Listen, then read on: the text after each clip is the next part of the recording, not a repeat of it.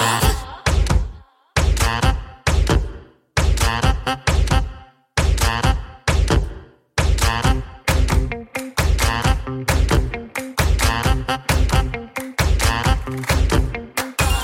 and welcome to Shameless, the pop culture podcast for smart women who love dumb stuff. You're joined, as always, by Melbourne journalists Michelle Andrews and Zara McDonald. Hello. Coming up on today's show, what do we do with a man like Pete Evans? How the world reacted to Instagram and Facebook being down, and the US college admissions scandal that has infiltrated Hollywood. But first, Michelle, how was your week? My week was good. To any listeners who are worried this segment of the podcast or this part of the podcast is going anywhere, please don't be concerned. I We'll keep always, ragging uh, on it. Yeah, I know. I think you keep ragging on it, but the listeners love it as per a Facebook post in our Facebook group this week. Mm. I think a few hundred of you were begging for the segment to go nowhere. So don't worry. We will make Zara feel uncomfortable week after week. It's not uncomfortable, there's just nothing going on in my life. Yeah, my week was good. No dislocated jaws, no lost voices, all good on the health front. I am rewatching all of the Harry Potter movies, and by rewatching, that's probably not very accurate. Some of them, or most of them, I'm watching for the very first time because I missed the Harry Potter bandwagon when I was a kid. And so Mitch and I, Mitch has seen them all, we're now retracing where I should have begun years ago. Um, I also missed the Harry Potter thing. I Did don't- you? This is gonna this is going to rile a lot of people up. Yeah, I just my brother and sister were super into it and they bonded a lot over it and it sort of just went completely over my head. I read a couple of the books, I watched the movies.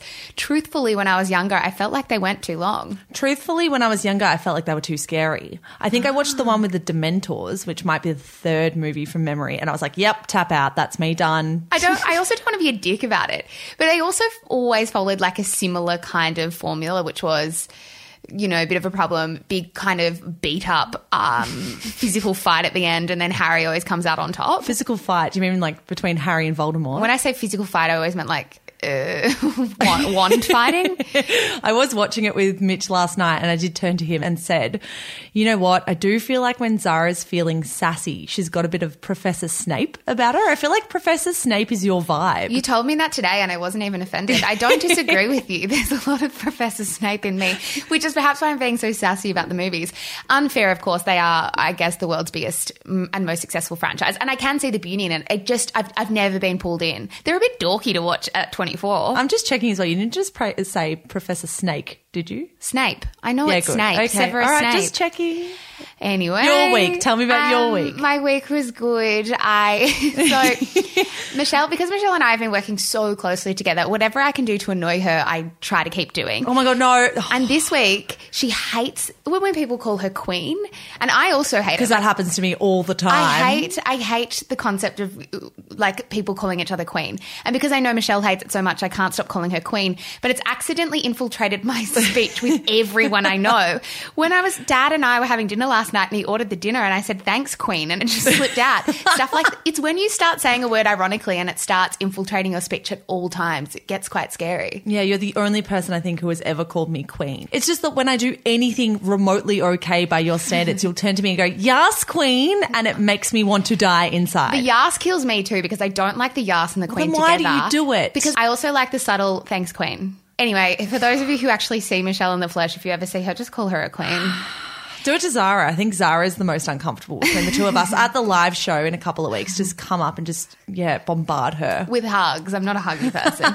um, the recommendation that I'll pull this week is buy a new fake tan mitt. I had not done this for so long. It's one Our of recommendations are getting very wild and unusual. and not that interesting. No. I have been because my New Year's resolution this year was to not tan because at the end of last year we did a segment on melanoma and I realized I probably spend too much time in the sun, so I haven't been in the sun really. Bravo, Zara. Since the start of the year, this has turned into a massive humble brag. Yay, skin cells. and Not being in distress. I've been fake tanning every weekend, which is a task, I have to say.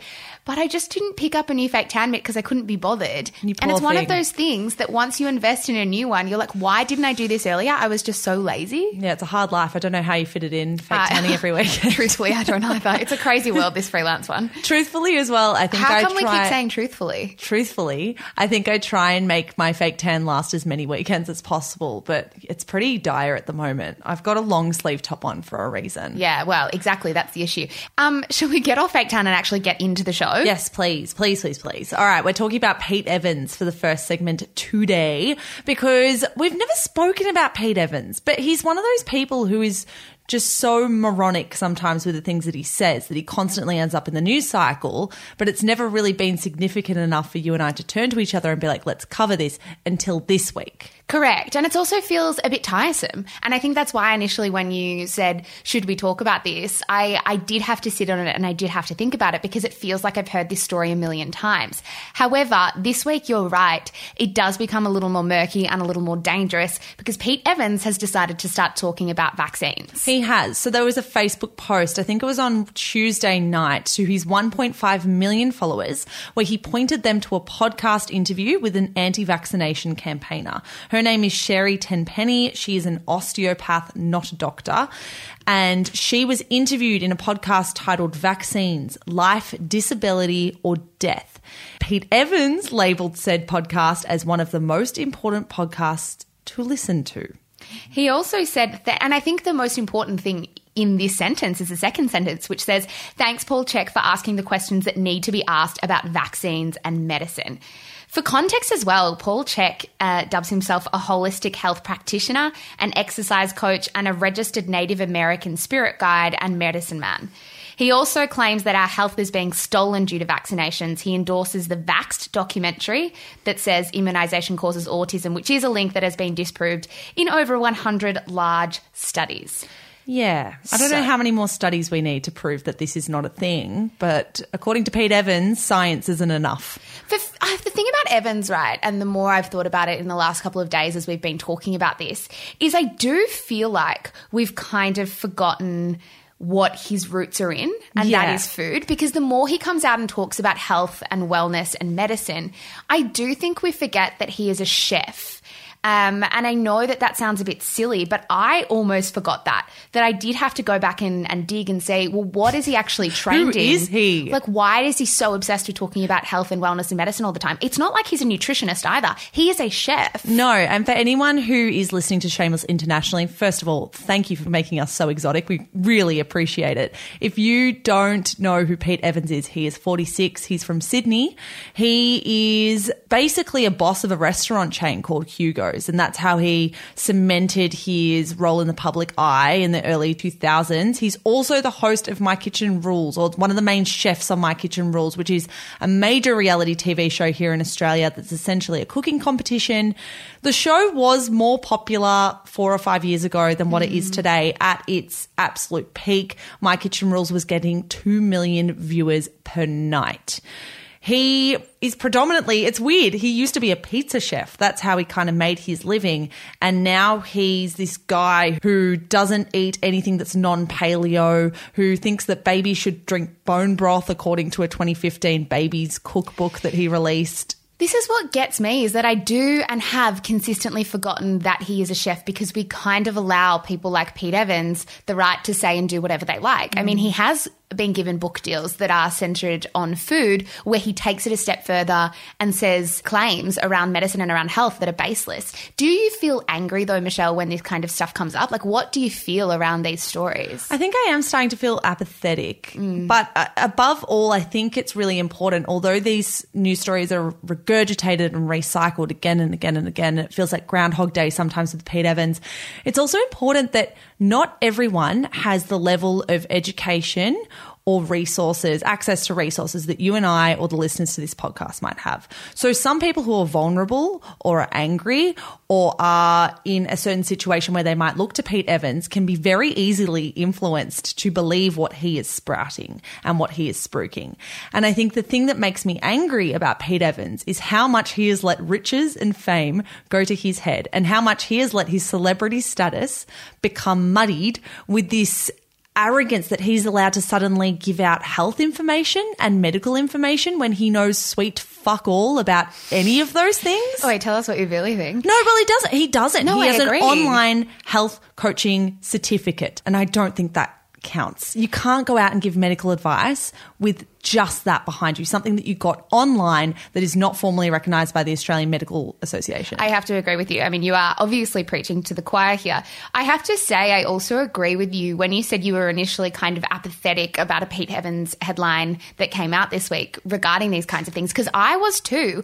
I mean, I would click through and I read it and I can understand the danger and kind of roll my eyes. But I think when a news story is so visible and so prolific, um, and consistent, it's hard to always find the energy to care every single time he does something dangerous. That said, the more I realized um, how many Facebook followers he has. And I know that Facebook pages are kind of a dying art because the algorithm is not letting them onto the Facebook feed. R.I.P. He does still have 1.5 million people following him on Facebook. Mm. So whether or not that post goes into 1.5 million feeds is kind of irrelevant to me. That's still 1.5 people that want to follow him on Facebook and are going to listen to the things he says and the opinions he has. And you know what's really important in this discussion? It's very easy for someone who is very pro vaccination and has informed themselves or looks to the experts to inform themselves. It is very easy to look at that 1.5 million number and think, well, they're all idiots. We can't help them. They're all idiots. But the fact of the matter is, those people, regardless of what you think of them, are making decisions for babies and children where those babies and children can't make decisions for themselves and are potentially putting babies and children and other people's children at risk. That's why we need to hold Pete Evans to account. Yeah, okay, maybe some of the people who follow him are diehard supporters who will never be changed, but we need to try because there are going to be vulnerable humans who can't make decisions for themselves, who end up being the victim victims of poor medical advice like this. I wonder in this scenario what kind of responsibility Channel 7 have. They did support Pete Evans in 2015 when he did co author that cookbook titled Bubba Yum Yum. I can't believe that just came out of my mouth. The Paleo Way for New Mums, Babies, and Toddlers. God, that's a long book title. Anyway, and the, the controversy around that book was what you touched on before was when he encouraged babies to consume bone broth. And health experts did come out and call this advice extremely deadly for babies. At the time, Channel 7 stood by him and supported him. So they didn't even make uh, take any measures to separate themselves from him or denounce his claims. They actively supported him in that scenario. In this scenario, as MKR is still on screens, I do wonder what responsibility they have. I think with him signed, under their contract that they probably do have a responsibility to say we like working with him um, in a TV sense. He's a great TV presenter. He's li- he's likely very good at his job on My Kitchen Rules, but we don't agree with his big claims like this. And you know the funny thing is the coincidental timing here that the Bubba Yum Yum God I hate that name Bubba Yum Yum book came out in 2015 at the peak of My Kitchen yeah. Rules success, and ever since then ratings have been steadily declining. And I wonder if Pete Evans' declining popularity and our declining faith and trust in the information that he spreads is linked to the demise of My Kitchen Rules and that as a brand entirely because he's half of the brand. It's Pete and Manu. That's what everyone knows My Kitchen Rules to be. No, totally. I think it might be a little bit too simplistic to look at it like that. I, am not going to say it's not a factor. I do think that reality TV shows sort of run their course and it's been going on for how many years? Too many years, yeah, 10 years. It's, it's a tired format now, no matter how many times they try to sort of pump it with new blood. Mm. But potentially, in, the other way you could look at it though is controversy is good for reality TV. Good or bad press is sometimes good. I think there is waning trust though in Pete Evans. And to be honest, right now, I don't even know if I trust what he would say about food because I'm so tired of it all. Absolutely. I do want to wrap this first segment up with some really important stats about how beneficial vaccinations are for our society because we don't talk about this enough. According to the World Health Organization, approximately 6.6 million children still die each year, and about half of those deaths are caused by infections which could be prevented by vaccinations. That's over 3 million child deaths that could be prevented if those children were vaccinated correctly. And according to our Australian government's Department of Health, since the introduction of vaccination for children in Australia 90 years ago now, deaths from vaccine preventable diseases have fallen by 99%, despite a threefold increase in our population over that same period. Someone just cut that snippet and send it to the NRL wags. Thank you, next bitch. And now it's time for the quick and dirty. Every week we give you the top five stories from the rough and tumble of the celebrity news cycle. Zara McDonald, you're kicking it away. And this week I didn't infiltrate your quick and dirty. Kicking it away or kicking it off? Kick- oh, geez, kicking it off. Hey. Sorry. Hey, do you remember that time you wanted to post some um, rules on our Facebook group and you said just some house cleaning instead of housekeeping? Can we stop this now? Anywho, my first story new cast of Bachelor in Paradise revealed. That is from the Sydney Morning Herald. Straight to the point. I will put my hand up and say that I am bloody excited to see Alex Nation and Richie Strahan back together. They've done a brilliant job with this one. I don't think any of us are going to lie. We lost faith in the Bachelor and the Bachelorette franchises this last year, I should say, but they're teasing this one out brilliantly. First, with Alex and Richie arguing and apparently having their first conversation since their breakup. Secondly, with a kiss between Brooke and Alex Nation, which doesn't look like queer baiting, I would say. No, I don't think so. I think uh, all clear. All clear. they haven't done well with that in the past. Anyone else you kind of excited to see in this cast? No, I'm all about Alex and Richie. That's literally the only thing I care about right now. I think there is nothing juicier than getting two exes back in the one room to spill out exactly what went wrong in their relationship for the entire country to uh, Do you think they in. will be honest? Yes. The other thing, sorry, that I also am very excited about is We've got an hour. It's okay. have you us. seen that promo of Brooke talking about why she actually left Yes. the honey? yes, and she said that she um she is kind of like exposing the honey badger, and he's not going. I can't believe we're suckers As for if this. the honey badger hasn't been exposed enough already. I imagine that story will be mildly anticlimactic, but I think there might be in a nugget, a nugget in it that we might find interesting. Do you reckon he says like, Brooke, I'm not really here for love. Like, I think maybe if you go off the show, we'll hook up afterwards. Or Maybe he says, "I'm not sure if I'm into anyone." I wouldn't be surprised if that was it. I- Like, I don't know if anyone here is my wife. Yeah, but that's kind of boring. I hope it's not that. I think it will be boring for sure. I hope it's something super salacious. It's not going to be. Number two, uh, this is a hard one. Amber Scissorhands. Johnny Depp claims ex sliced his finger with a vodka bottle. That is from Radar Online, and we also should have a disclaimer in there. That was from a week or two ago, but we did feel the need to put this story in this week. Yeah, we did because there was a vibe, that's what I'll call it, in the Facebook group earlier this week that potentially there was some conspiracy going on or some type of censorship that Zara and I weren't letting posts through that accused Amber Heard of domestic violence. And that's not the case at all. Just no one had posted anything about Amber Heard being accused of domestic violence. And I'll be honest, the story went over my head. I didn't really see it until someone tried to put it in the group, which we then approved, saying, why is no one talking about this? So let's have the discussion right now. I think this story, this story I find incredibly peculiar. So Johnny Depp is suing Amber Heard for about 50 million US dollars after she wrote an op-ed talking about her experience in a domestically violent relationship. Now, in that op-ed, she didn't actually name Johnny Depp, but he, in his lawsuit, claimed that it was pretty obvious. Everybody knew it was him, and he has lost work because of it. That's a pretty well-known news story, and every major news outlet is covering that news story. Radar Online, which we should say on a list of tabloid or uh, US sites to trust, is not there. Not super high, no. Not super high at all. Um, claims that they have access to the lawsuit and they are reading into it and saying that Johnny Depp is now accusing Amber Heard of domestic violence. The reason that this story is not around is because, to be blunt, Radar Online seems to be the only ones with their hands on this alleged fact and nobody else is picking it up. Yeah. And I think it's also super important that allegations, of course, need to be treated like allegations, not facts.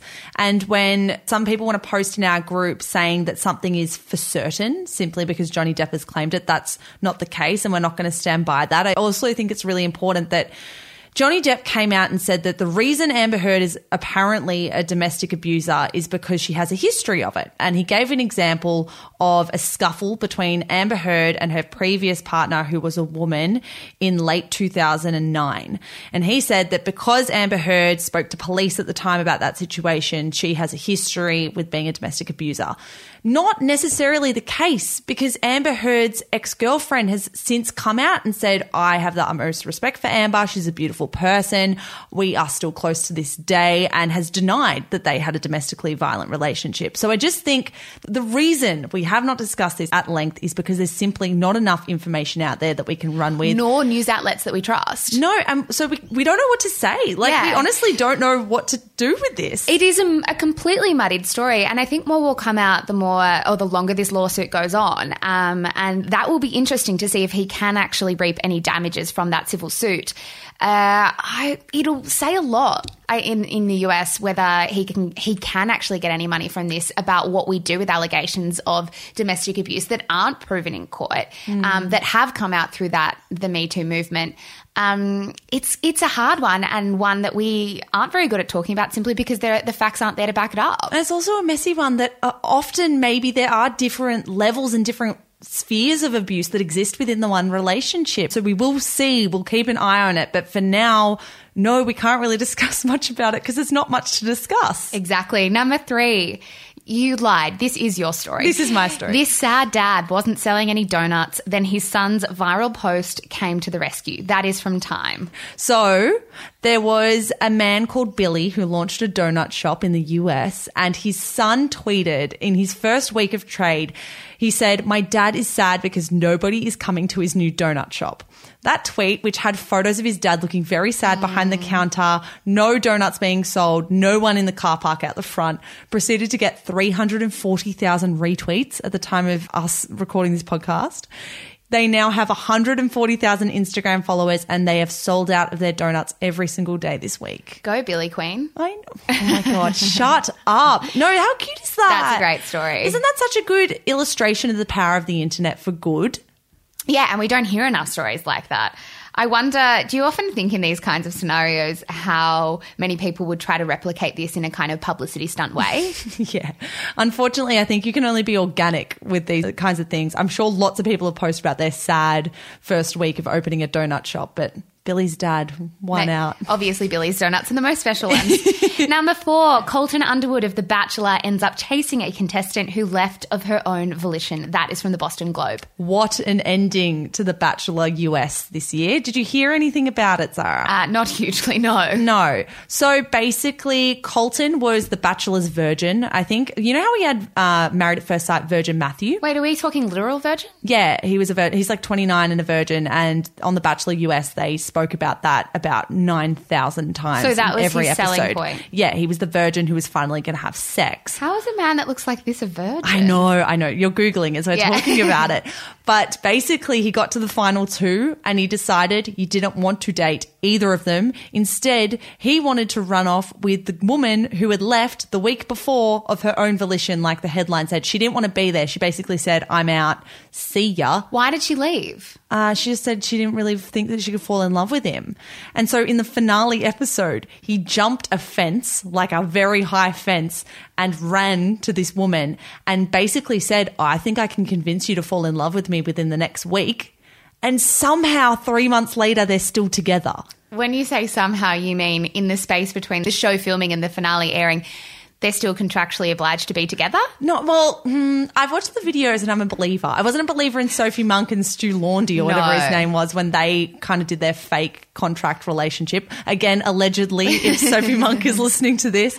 But Sophie Monk is not listening to this. I'm buying Colton Underwood's story with his new love, whose name I've already forgotten. But very interesting ending to The Bachelor and very interesting approach for someone to say, I'm not going to fall in love with you. And you to say, just watch me try. Yeah, And a- bit weird. I don't know if that would actually make me fall in love with somebody. If somebody said, "You don't like me, but give me a week," I'd be like, "I still not that interested. I'm so sorry." yeah, it wouldn't really work with me either. Oh, well, lucky no one's trying. Number five, Channel 9's Today Show hits shocking new low. Beaten by an unlikely contender.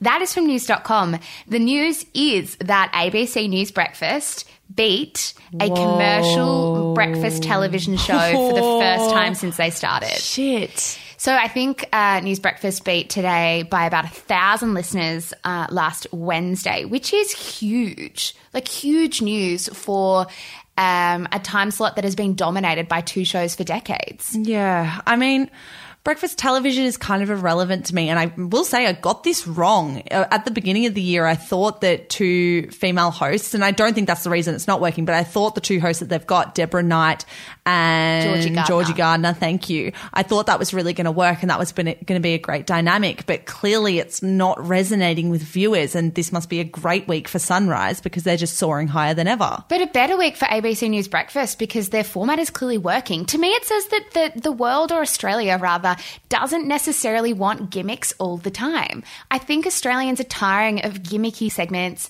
of um, stuff that makes them feel silly, maybe of blatant advertorials in breakfast morning television. Oh, God, yeah. Um, and I think News Breakfast treats people like they're smart, and that's what we need more of. I mean, it's probably why there's a decline in radio as well for exactly the same reason. Yeah, well, I would never go to television to get my morning hit of news. Now I just go to the Squiz, which is a great podcast. If you guys aren't across it, this can be my recommendation for the week.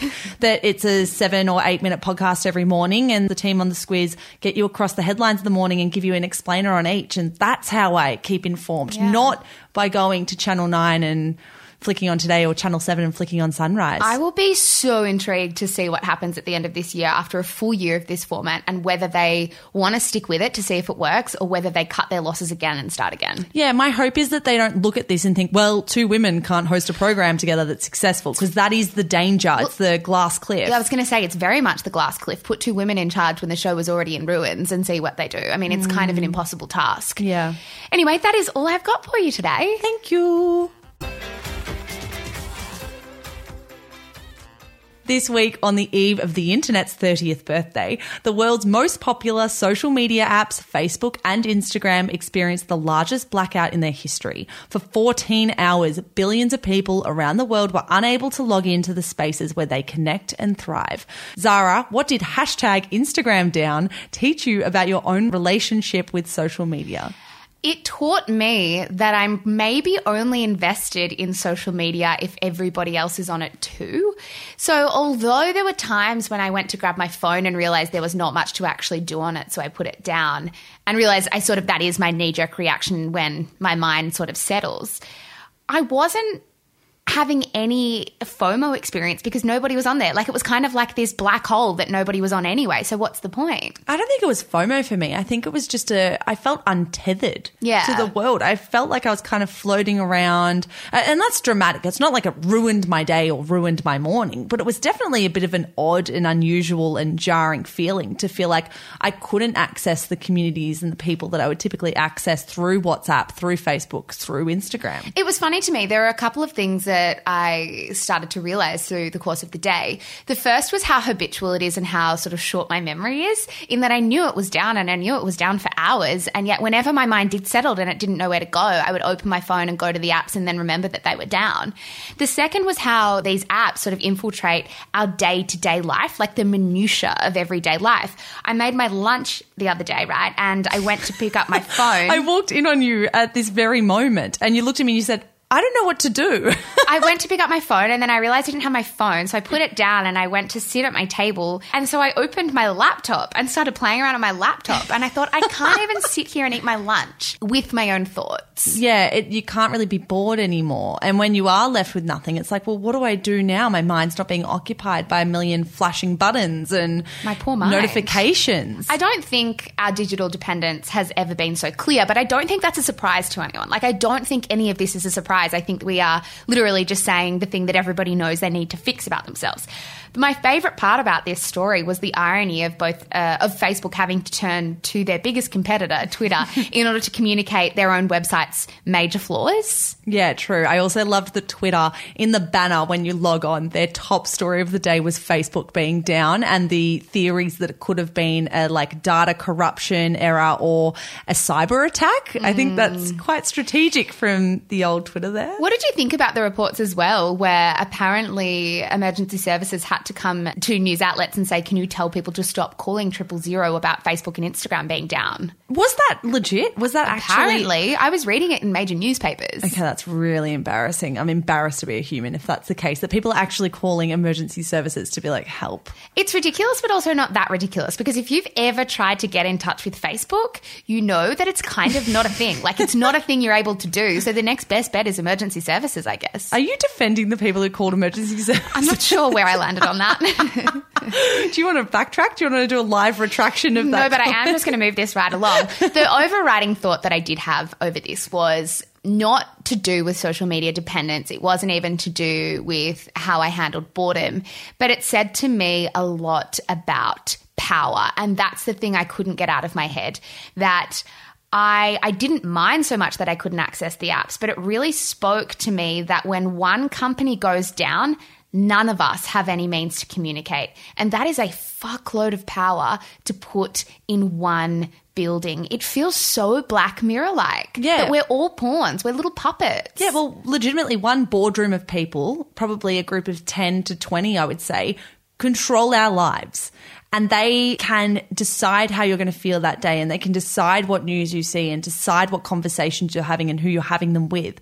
And to have this blackout of the main portal of my social interaction and communication meant that I had a weird morning. I, I wasn't on my phone as much. I, I felt like my social groups were different. I couldn't access the community that we've built or anyone that I follow or wanted to read from in that morning. I, it was such an unusual feeling to think that this group of people in Silicon Valley, it's almost like they're the puppeteers of our lives. Exactly. That they can pull different levers and different strings and billions and billions of people do whatever they want and we live our lives around this technology that they've built and that's a very cynical and dark way to look at things but it's also true and very realistic. I think this will add fuel to the fire that that the company should be broken up. I know that there are many conversations going on at the moment about uh, the hold that Google and Facebook have over the news cycle and, and news outlets too. I know major like media companies like News Corp have all come out in the last week or two before this blackout and really encouraged moves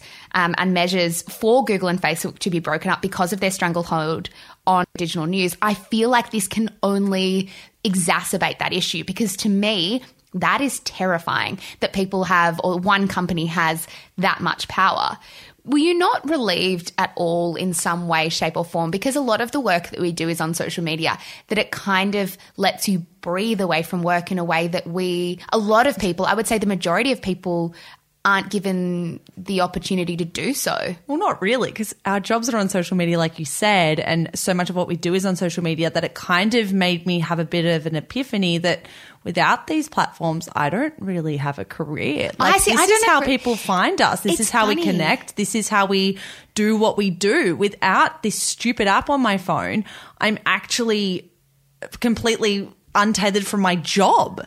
Well, that this is what I found interesting, right? Because I, I felt initial relief. Well, I, we can. There's only a, a certain amount of work that we can do, and I think there'd be millions of people across the world who would have been exactly the same.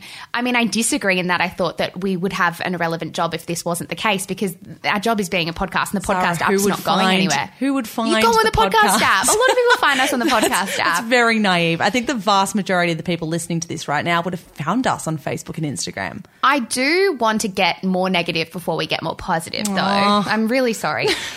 How did you feel about discussions around the hashtag Instagram down movement centered almost exclusively on influencer contempt? And that's the thing that kind of annoyed me a lot about discussions around this. So, what I mean is, when I was on Twitter looking at tweets about Instagram being down, the majority of the tweets were taking the piss out of Instagram influencers and models who hashtag can't make money now. Yeah, well, the one that really annoyed us was from the fat Jewish who basically wrote a tweet saying, What will these poor women do? All these bikini influencers who are going to have to go to soup kitchens and get government handouts and whatever. I think it's very gendered and sexist to think that the only people that rely on social media and care about social media are women. And it's also so hypocritical for the majority of the pe- people to make those jokes. Yes, a lot of influencer jobs and a lot of model jobs now are tied up in Instagram, but hello, reality check, so is yours. So is ours. Why the hypocrisy? Why are people pretending that Instagram is only beneficial to influencers? Instagram and Facebook are beneficial to a lot of us mm. for free marketing mainly. A mm. lot of businesses rely on Instagram and Facebook, and it just, I find it so hypocritical that the scapegoats of this entire thing became Instagram influencers. There's a lot of arrogance, dripping in arrogance on Twitter that a lot of men came out and said, Oh, poor women. What are women going to fill their time with if Instagram stories are down? Who's going to tell everyone that they just got their nails done at the manicurist or whatever? Like, get, just get fucked. I'm sorry, but how many men also depend on it, on this as much as we do? It just felt like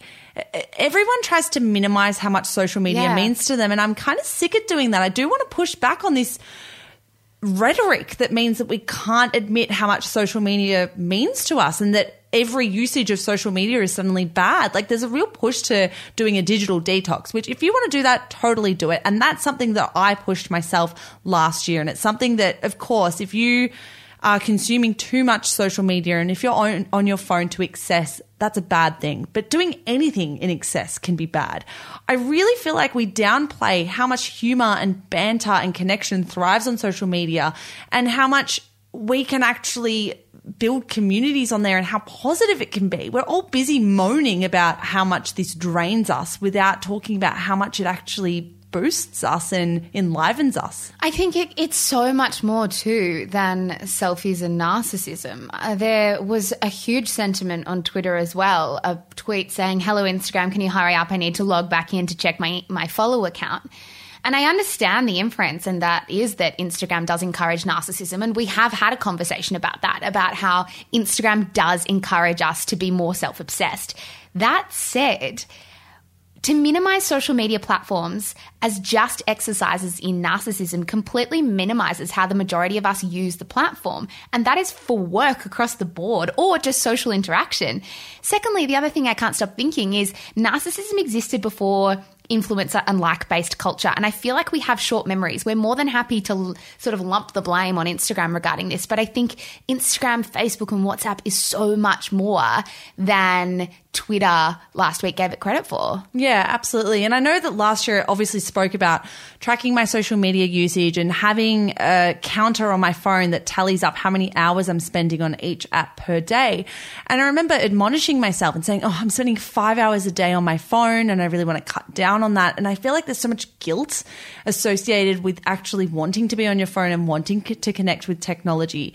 And I just don't want to do that anymore. I feel like if, as long as I'm happy, as long as there's a balance. I'm not going to be tracking that anymore. I'm going to remove that from my phone after we record this because what's the point? What's the point in tracking how many hours I'm spending on each app? If I feel like I'm content and I feel like I'm balanced in what I'm doing, is it really important if I'm spending five or three hours on a social media app? I don't think it's important whatsoever. No, I don't think so. I think it's good to be self aware in how you're feeling regarding your use of your phone, but that's kind of the extent of it. I do think there's merit, though, in having a conversation about how we would live our weekends if Instagram was down for the entirety of it.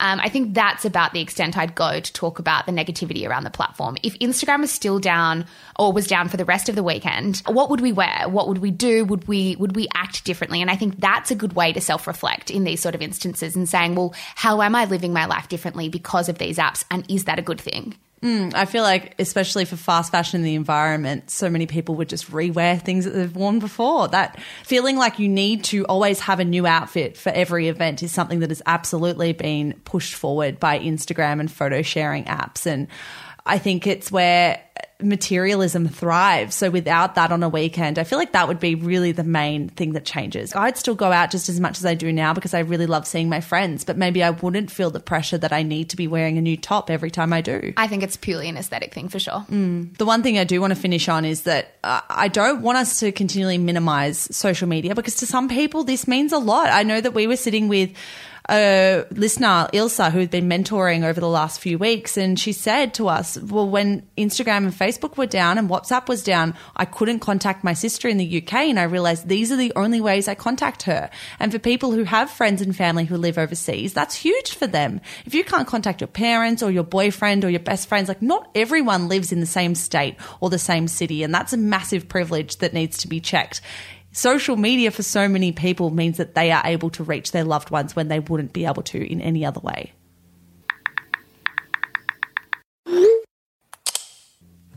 It has surely been one of the most bizarre stories to cross privileged US colleges and Hollywood royalty.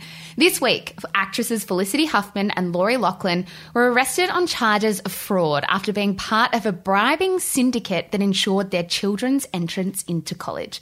Michelle, let's break this story down because there is a lot going on here. There is. I'm going to start with the who of the who, what, where, why. Are you actually doing that? no, no, no, but I will do the who. Okay, so Lori Loughlin, if that name is not familiar, she is best known for playing Aunt Becky on Full House and Fuller House. She's an actress. She's also married to the creator of the Mossimo fashion brand. His name is Mossimo Giannulli. Together, they have two daughters, Isabel Rose and Olivia Jade. I'm like drawing a little family tree, if you guys can imagine this in your head. The next branch of our tree is Felicity Huffman. She is best known for her role as Lynette on Desperate Housewives. She is married to actor William Macy, who is a main character in the television series Shameless. Together, Hello. Together, they also have two daughters, Sophia Grace and Georgia Grace. They, along with 48 other people, are now facing federal charges because they are involved in rorting the SAT test to get into college in the US. So Huffman reportedly slash allegedly spent fifteen thousand dollars to tweak her daughter's SAT scores. Loughlin spent up to five hundred thousand US dollars to get her daughters into the University of Southern California. Others have reportedly and allegedly spent up to six point five million dollars to get their children into university. I think CNN really explained this best when they preface their big explainer on what's happened as the biggest college admission scam ever prosecuted in the US is a harsh reminder that wealthy families can cheat their way into even greater privilege. And that's what we're talking about today. I think the way money moves in this story and the way that the rich are ripping off the disadvantage is pretty insane here. The uh, of course the actresses weren't the only ones involved in this story. This included two SAT administrators, an exam proctor, a college administrator, and a CEO who admitted he wanted to help the wealthiest families get their kids into elite schools. Because they're the ones that need the help the most, obviously. Someone help the rich kids. A genuine question before we really get into the thick of this is that there's a lot of outrage around this story, and rightly so. I was pretty, I originally thought this was kind of some sick joke. Like there's a lot of humor around the the covering of this story because it seems so outrageous. But there's also a lot of outrage too, as there should be. I wonder how we can be so outraged by this scandal when you can buy a good education. You can buy test prep before the SATs in the US that guarantees good scores for $1,000. Privilege allows a lot of people to buy a lot of things, bar actual entry into college. So I wonder why it's this that's ruffled so many feathers. It's, it's laughable almost to me that we finally found our line when privilege plays a role in our lives all the time that apparently this is the point when it becomes unfair. Well, this isn't just a helping hand. This is a breaking of the rules, which I think is the line. I think in this capitalist world, people have just begrudgingly accepted that yes, privilege will afford you with greater opportunity. What they don't want to accept is that privilege will help you snap the rules in half and then walk all over people on your way. It's I still think the lines are a little bit more blurry than that. There was a great story in the conversation this week by researcher Rick Eckstein, who looks into how athletes can very easily get into college using very similar tactics, but they're not, their parents aren't indicted on fraud. And he said, as a researcher who has studied how young athletes get admitted to college, I don't see a major difference between this admissions fraud case and how many wealthy families can buy their children's way into elite colleges through back and side doors. He went on to quote um, an author called Daniel Golden, who wrote The Price of Admission, who highlights in his book that eno- like there are a million different ways that wealthy families can get their kids into college. These include large donations. Like, what's the difference between a large donation to a college than this? Um, financing new buildings, creating endowments, and playing on parents' celebrity status. These have little to do with a student's academic merit and everything to do with the wealth of the family. I, I understand what you're saying in that the, people see this as a literal snapping of the rules rather than sort of the push of privilege. But I think it's it's they, they overlap more than we'd probably like to admit. Yeah, well, these two actresses who are now involved in this case did, on different occasions, use other people to sit the exams under their daughters' IDs. So I think it's maybe even the optics of this. Imagine mm. sending someone in your daughter's name who isn't your daughter to sit your daughter's SAT test. Imagine doing that with the VCE or what? What's it called? HSC. Here it in feels Australia. more conniving then. I guess you're right. The optics do make it seem far more manipulative. It's immoral as well. It's it's not just privilege, it's lying. At least people are being overt with how they get into universities in other ways. This way you're just lying and you're just breaking the rules. I think what really surprised me about this is that it's not like these actresses are trying to get their daughters into Harvard.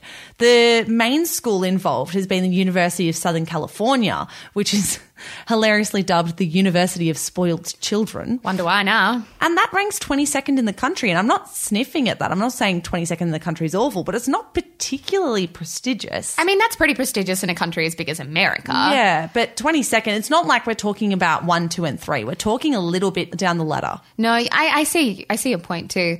I mean, there's something about, and I know this is very US based, and we'll bring it locally in a second, but. Uh, there's something about US college and it's the system that feels very broken. And I don't think that we are the first ones to ever point that out. I think that's been a, a thing that's been going on in the US for decades. New York Times analysis in 2017 found something very interesting about college in the US. And they found that at 38 colleges, including Yale, Princeton, Dartmouth, and the University of Pennsylvania, so these are the biggest and most prestigious colleges in the country, there were more students from the top 1% of families by income than the bottom 60%. Wow. So these these places are infiltrated with money and whether people are actually buying their way into the colleges by fraud or through other means of privilege, it's kind of almost all irrelevant to me. And that's not to downplay my outrage. I think it's to actually upplay, which is definitely not a word, my um, consideration for how much privilege has to play for other people getting into these colleges. Yeah, I, I see your point. Do you think, before we get on to a, a broader discussion of privilege in general, do you think the coverage of this story has been gendered? I mean, even the way I've been talking about it, I've been saying mothers and mothers and actresses. But to me, it's not just the mothers who are guilty alone. And I don't understand why we're only speaking about the women involved in this story and that the women are constantly used. Both women are in high profile relationships. Both women have husbands who are in the public eye. One of them is a well known fashion designer, the other is an equally well known actor.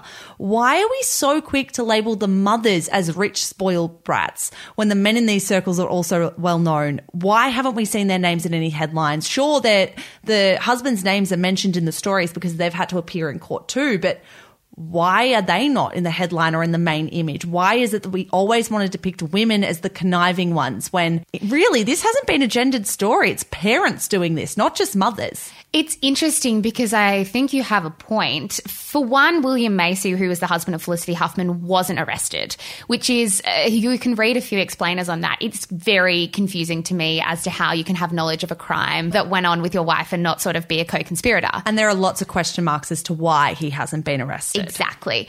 But Lori Loughlin's husband has also been arrested. I think there's definitely a kind of tiger mum narrative going on around here where they would do anything to put their children front and center. It's kind of that image of the overbearing mum.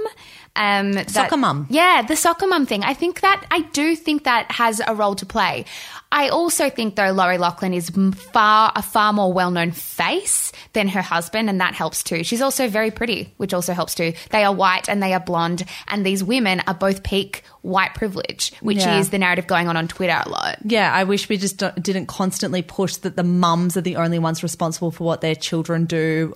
It just feels very backward to me that the fathers aren't more front and center with their wives in this story. The other very interesting player in this story, which makes it even more ridiculous, is the YouTuber Olivia Jade, who is the daughter of Lori Loughlin, who um, allegedly got into the University of Southern California through a very sizable bribe. She has 1.3 million Instagram followers and 1.9 million YouTube subscribers.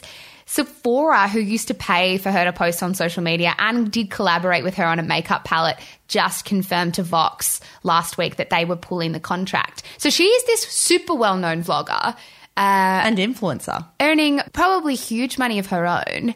And she is caught up in this now too. And her career is probably going to have a big dent in it because of it. Yeah, well, it really did remind me, going through Olivia Jade's profiles, reminded me of how much wealth is in the influencer industry before influencers even become famous. If you think about aspiration culture and what makes someone interesting to follow on Instagram, so often that boils down to money.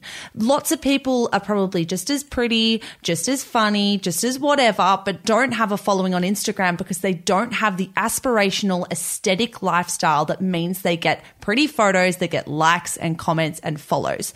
And I think that's really interesting. That's a really curious aspect of this to me that some of the most followed women around the world are the most followed because they came from privileged families that allowed them to live a lifestyle that we all look at and feel jealous of. That's one of the things that came to me very initially when this story broke. And it almost felt like a bit of an epiphany for me, for sure. And it sounds silly that it came to me as, as a kind of epiphany because, of course, the more you think about it, this was never an even playing field. I think we like to say that social media democratizes how we go about um, you know, following people or socializing or even spending our money. But it's not the case at all. It was never an even playing field because the world is not an even playing field. And we're saying that as two white people who have, have clearly benefited from that system too. There was a headline on the cut that was equal parts funny and sort of a little bit staggering, which was imagine committing fraud for a kid and then she just starts vlogging. um, and I think it is funny but telling because this was never about the child. Olivia Jade, in other interviews and even on her own vlog, has said that she doesn't give a shit about academics and she never even really wanted to go to college that badly. So this was never about the kid or wanting the best for the kid because Olivia Jade is clearly very good at vlogging and didn't need anything else behind her. This is about status as a parent. Mm. And I think that's another thing that is going to maybe frustrate me a little bit if Olivia Jade is being made the scapegoat for her own parents' mistakes. I mean, I know a, a YouTuber with 1.9 million million followers doesn't need my sympathy and I'm not going to actively give it to her. But this is the act of her parents. And I think there is an idea there that you should not be at fault for your parents' mistakes. Mm, I don't know. Olivia Jade's over 18 and she did submit the form under her own name saying she was on different teams and did different things which she knows That's she pretty didn't naive do. when your parents is telling you to do something Oh, at 17 Zara, she's over she was 18 when you are that age and your parents are telling you to do this, Oh, I find don't find me kids that are not going to do what their parents say. Truly, find me a Okay. child who aren't, isn't going to expect that their parents know best. I would expect someone with solid moral fiber to potentially put maybe maybe it's not all her fault. I'm not saying it's all her fault. Ultimately her parents are at fault. However, I don't think we can automatically say she's a victim here, poor Olivia Jade, because the I, don't agree with that. Mm. I absolutely think they are. I think when you are that age and you are 17 or 18, think of the stupid things you did at 17 or 18 and the things that you thought your parents were absolute gods about. Sorry, mum and dad, but you don't know everything now. But I thought that you did at 17 or 18. Sorry, I'm not going to lose any sleep over rich kids who bribed their way and who bought their way into university when they didn't deserve it. Because ultimately, I know it sounds silly and glittery, but who's missing out on these spots? If they're going to be buying their way into university, cheating on exams, sending other people in their place to sit their SAT tests, who is missing out on a position who legitimately deserves it? This is such a fantastic illustration of how class and wealth works. And sometimes our discussions and discussions in general of privilege can feel immaterial. But here, in this case study, the machinations of privilege are so clear and they are so ugly. And I just, I don't feel sympathy for Olivia Jade here. I honestly don't. I never said that I did. In fact, you literally just put words in my mouth. I think I said about three minutes ago, I don't feel sorry for her. Are we fighting? I do think there is something to be said then about how liable you are to your parents' mistakes when you are that age. What I do think though is I I agree with you in that who are the people missing out right now? But this is not exclusive to this story. Who are the people always missing out because of this stuff? And not explicit of fraud. course. That's what I mean. But there are so many people that are whose eyes are only opening now to these kinds of stories when this has been going on for decades and hundreds of years because privilege has existed. Uh, For me, it becomes so obvious that money in this case and in every case can buy opportunity. I know that we have had this conversation before. I mean, I wonder if we sound like the biggest broken record ever, but it kind of is a classic case of how the capitalism does allow the capitalism, how capitalism does allow the rich to get richer. I know at home there's always ongoing conversations about our school system and, and public versus private. I was educated at a private school. I was on a scholarship, though. I'm more than sure I was on a scholarship because they wanted my sister so badly. Oh, shut up. You're clever. Don't give us But this bullshit. How, but it does make you think, regardless of where you went to school or how you were brought up, how much does that have an impact on your future? I know we've had this conversation lots, probably a bit. I remember a girlfriend asking me this maybe a year or so ago, and we went to separate schools, and she she wasn't even trying to she wasn't trying to be a dick at all. It was a really genuine question. And it was, how do you think you would have gone at school if you didn't go to the school that you went to? And it is a very pressing and important question because I probably wouldn't have done as well. Mm. I think you have to look at how I have to say, in Australia, in Melbourne particularly, the big four corporate firms are housed almost exclusively by privately educated children. I say children because they're like 10. no, I'm kidding. I think it's all very much a case of who you know, and I'm not sure how we fix any of that. I, I don't, I mean, I know we're not coming onto this podcast as hosts trying to try and fix an entire sort of class divide. Really? but- That's what I'm trying to do. No, But I, I don't know how to fix that. I just think even in Australia, the the private school education system and how much I feel like that is an advantage to kids who go to private schools is massive. There is no doubt about it. I don't think that, I think anyone that denies that is an idiot because it doesn't just exist while you're at school. It's actually what happens beyond that. It, it exists far beyond your years at school where you are part of sporting clubs where you can network and make connections. Like it is never ending. Well, you know, the funny thing to me is I didn't go to a private school. I went to a Catholic all girls school. And some, a question that really baffles me every time I get it is now, what school did you go to? Because I see it between private school kids who ask each other all the time and say, oh, well, yep, so we played each other in netball and we did this, this, and this. And I know your dad and this guy works for my company. It's like, for some reason, the networking between private schools in Melbourne does mean that the kids who went to private schools thrive. So what interest? I mean, taking this back to the college admissions scandal, uh, it's it's it's interesting to me that people can get so riled up about. I guess what you're right, the optics of fraud, when in reality, a lot has been going on that's not that different to what these parents have been doing, and we've sort of been very happy to let it slide. Yeah, but then what can disadvantaged parents do? What can they really do when they know that this is how money operates and how it works? They can't really kick up a fuss about people buying their way in because that's how capitalist society works, but they can when it comes to blatant cheating and blatant rule breaking. No, that's a great point, and maybe it is a much easier thing to sort of put your hand up and say that is where our line is. It's a learned helplessness thing. Like, what are you supposed to do if you don't have the money? You don't have the money. But when someone's actually snapping the rules and disrespecting everyone beneath them, then you finally got a voice that you can use. I wonder if they'll go to jail. I mean, it, this is going to be super intriguing as to how this plays out. Yeah. I just hope that more people who consider doing this, even home in Australia, who knows it could be happening here and we have no idea about it. I know it's a different system, but never say never. I would just hope that they would have some type of consideration as to the people who might miss out on spots because they're buying spots for their kids. Hey, I think that's all we've had time for today. I know. I think it is. You guys can follow us on Facebook and Instagram. Straight to the plug. There's no even point. Oh, I don't even know. I say it every single week. If you want to come find us, you'll find us, I'm sure. If not, no big deal. Love you anyway. Whoa, I'm going to plug this a little better than Michelle did. Find us on Facebook at Shameless Podcast Community, on Instagram at Shameless Podcast. We will be back in your ears next Monday for our regular Woo. programming. I don't think there's much else to say. No, just that we love you and we can't wait to see you again and we miss you already and have a good week and yeah. Thanks, Queen. Oh my gosh, shut up.